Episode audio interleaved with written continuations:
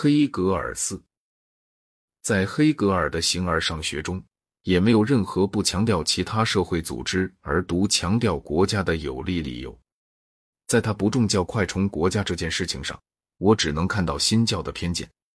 此外，假如像黑格尔所认为的那样，社会尽可能的组织化是好事，那么除国家和教会而外，还必须有许许多多社会组织。由黑格尔的原理来推论，必须说每一项对社会无害，而且能够因协作而得到振兴的事业，都应当有适当的组织。每一个这种组织都应当有一份有限独立性。也许会有这种反对意见。最后的权力总需归属某个地方，除归属国家而外，不可能归属别处。但是即使如此，这个最后的权力在企图苛酷的超出某个限度时，如果不是不可抗拒的，这仍旧是好的。这就使我们接触到评判黑格尔的全部哲学时的一个基本问题：全体比部分是不是有较多的实在性？是不是有较多的价值？黑格尔对这两个问题都做肯定的回答。实在性的问题是形而上学的问题，价值的问题是伦理学的问题。一般都把这两个问题看得似乎不大区别的开，但是在我认为，把二者分离开是很重要的。开始从形而上学问题说起吧。黑格尔以及其他许多哲学家的见解是这样。宇宙任何部分的性质深受这部分对其他各部分和对全体的关系的影响，所以关于任何部分，除指定它在全体中的地位而外，不可能做任何真的陈述，因为这部分在全体中的地位随所有其他部分而定，所以关于它在全体中的地位的真陈述，同时就会指定其他每一个部分在全体中的地位。因此，真陈述只可能有一个，除全体真理而外，别无真理。同样，除全体以外，没有完全实在的东西，因为任何部分一孤离开，便因孤立而改变性质，于是不再显出十分真的面目。另一方面，如果照应当报的看法，就部分对全体的关系来看部分，便知道这部分不是自立的，除作为唯一真正实在的该全体的部分而外，不能存在。这是形而上学学说。如果这形而上学学说是对的，那么主张价值不寓于部分而寓于全体的伦理学说必定是对的。但是如果形而上学学说错了，它却未必也错了，并且它还可能对某些全体说来正确，而对其他全体说来不正确。这个伦理学说在某种意义上对活体来讲显然是对的。眼睛一根身体分离开便不中用。一堆断裂的肢体，即使在完整时，也没有原属于未取下这些肢体的那个肉体的价值。黑格尔把公民对国家的伦理关系看成类似眼睛对身体的关系，公民在其位是有价值的全体的一部分，但是孤离开就和孤离的眼睛一样无用。不过这个类比却有问题，某种全体在伦理上是重要的，并不见得一切全体在伦理上都重要。以上关于伦理问题的讲法，在一个重要方面是有缺陷的，即没有考虑目的与手段的区别。活体上的眼睛有用，也就是说有当作手段的价值，但是它并不比和身体分开时有更多的内在价值。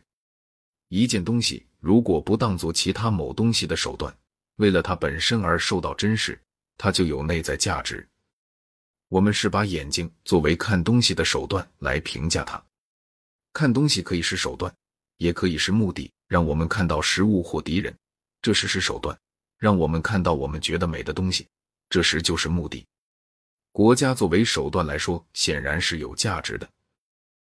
它保护我们不受盗贼和杀人犯的侵害，它修筑道路、设立学校等等。不必说，它作为手段也可以是坏的。例如，进行一场非正义的战争。关于黑格尔，我们要问的真正问题，并不是这个，而是问国家作为目的来说，是不是本身即是好的？公民为国家而存在呢，还是国家为公民而存在呢？黑格尔抱前一种看法，来源于洛克的自由主义哲学；抱后一种看法。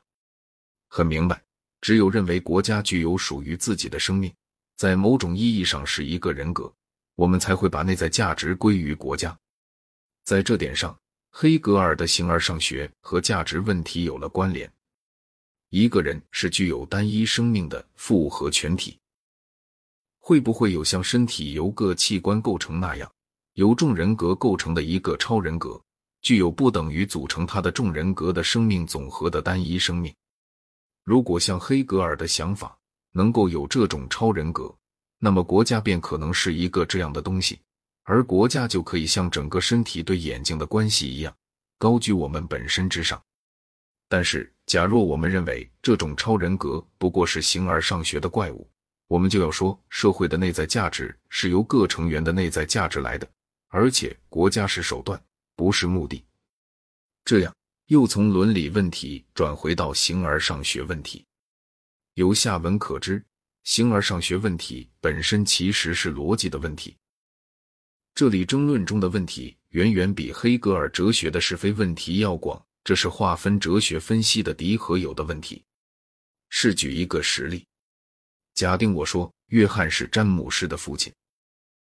黑格尔以及所有信仰斯莫茨元帅所谓的全体论的人要讲，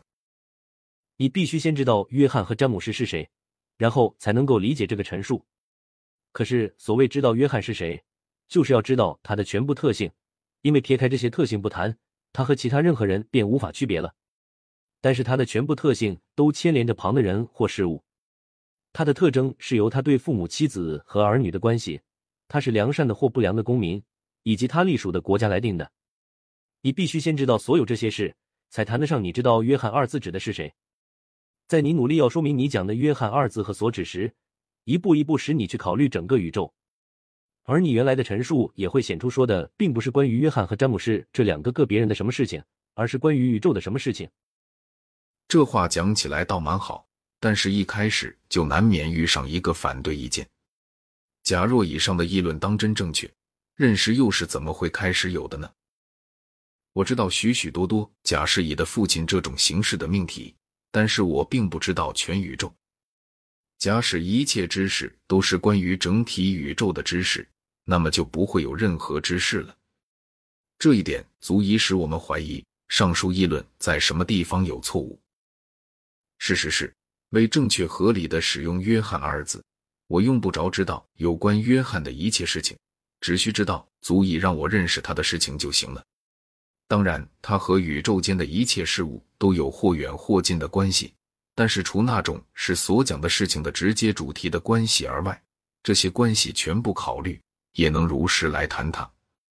他或许不仅是詹姆士的父亲，也是吉美玛的父亲。但是为知道他是詹姆士的父亲，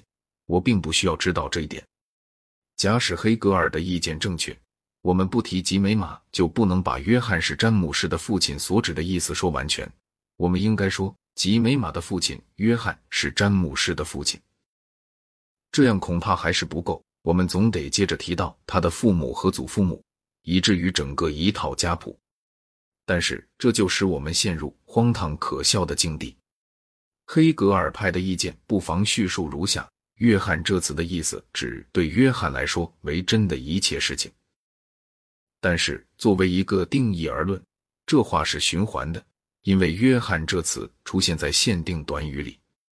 实际上，假使黑格尔的意见正确，任何词都无法开始具有意义，因为根据他的理论，一个词的意义及它所指的事物的一切性质。而为叙述这一切性质，我们便需要已经知道一切其他的词的意义。